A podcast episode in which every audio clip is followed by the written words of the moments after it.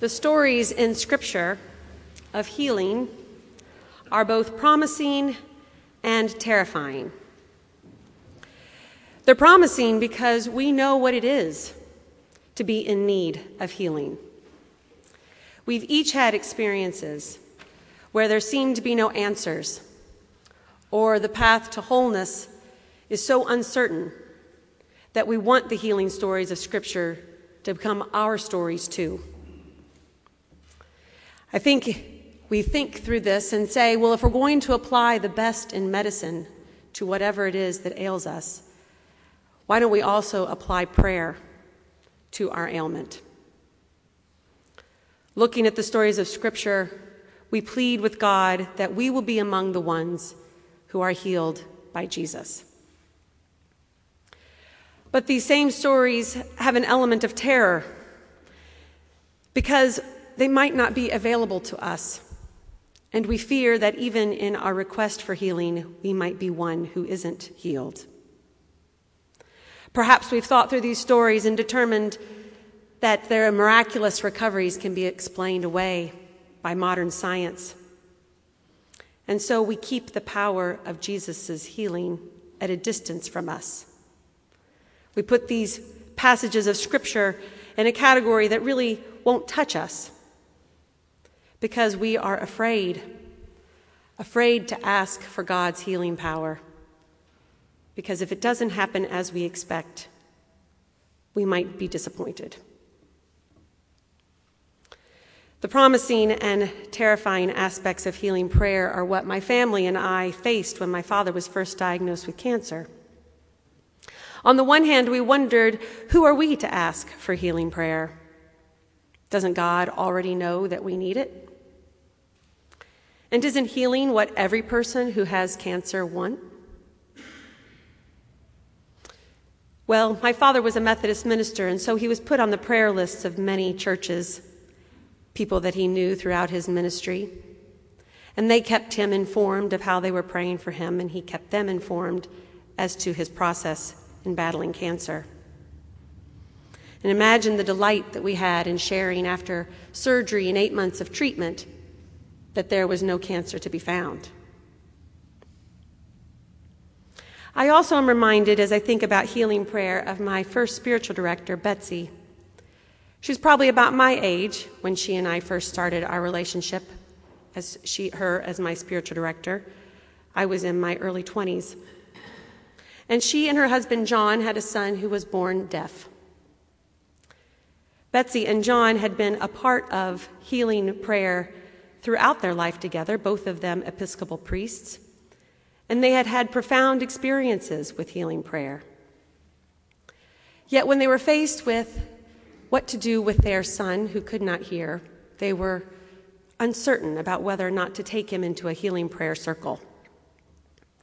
Because they did not want to convey to them, his, their son, that he was in any way less than or not perfect for them. After talking with some trusted friends, they decided that they would indeed bring him into a community for healing prayer. And he was engaged in what they called soaking prayer, several times a week with people laying their hands upon him and praying for him at other times throughout the week. For both my father and for Betsy and John, the prayers of the community assisted them in their faith experience. Being a part of a healing prayer group gave them each voice for their longings, even when they had feelings of doubt or exhaustion. The prayers of the faithful strengthened them. The faith and hope they saw demonstrated in the people who prayed encouraged them to boldly ask for what they wanted most. They, we, wanted healing. We're not bold enough, I believe, to ask for this on our own. To risk the disappointment of our prayers not being answered is something that we'd rather not face. But the amazing thing of healing prayer, the amazing thing that happens when we participate with others in requesting God's healing, is that we become, we become aware of the expansive love of God. There is an assurance demonstrated in healing prayer in the community of the faithful that God will not forget the need of the individual. And this became profoundly true to my family and I. When my father's cancer returned, and he informed all of those who had prayed before that it was in his lung. And he started the process of treatment. And as weeks turned into months, and what had been a hopeful situation looked less hopeful for his recovery. He reminded each of us of the story of Lazarus in the 11th chapter of John. You know the story where Martha greets Jesus and tells him, If you had been here, my brother would not have died. And so Jesus raises Lazarus from the dead. And my father reminded us that yes, Lazarus was raised from the dead, and yet he did eventually die. Reminding us of these stories of our faith brought to our attention that God is a part of all of this. And even though the prognosis looked bleak, the healing that had happened months before was still real. The months following my father's death, the faith came back to us to sustain us. For Betsy and John, their experience of healing prayer did not result in their son regaining his hearing. But after several months of soaking prayer, they described the experience and the change in each of them as nothing short of remarkable. Their son, who had been a part of a school and earlier had been told that he might not be able to still attend there because of his obstinance and difficulty, had completely changed. He began to be open to learning, eager. Their family's experiences changed. And although they just said they can't separate the healing of the prayers from that of the doctors and the counselors and the teachers, one thing they knew for sure God was in the midst of this. Participating in healing prayer reveals to us what the power of Jesus is.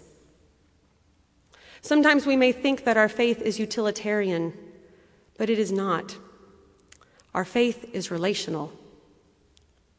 And as we pray to Jesus our deepest desires for healing and join with others in the spiritual discipline of healing prayer, we find that it is our relationship with Jesus our trust in His desire for our healing that saves us. It is the relationship with Jesus that transforms it all. Betsy and John wrote about this experience, and these are their words. There have been many unexpected healings brought to our entire family as the result of actively seeking the healing presence of Christ. We no longer see Nathan and his needs as the focus of our family. We see Christ as the center. It is our relationship with Christ that grows and develops through the act of healing prayer. Making our deepest desire known to God in our prayers helps us to know that God knows us and God loves us. Simply put, it is this intimate and vulnerable relationship with Jesus that saves us. Our relationship with Christ is too big for any one of us to hold on to singularly.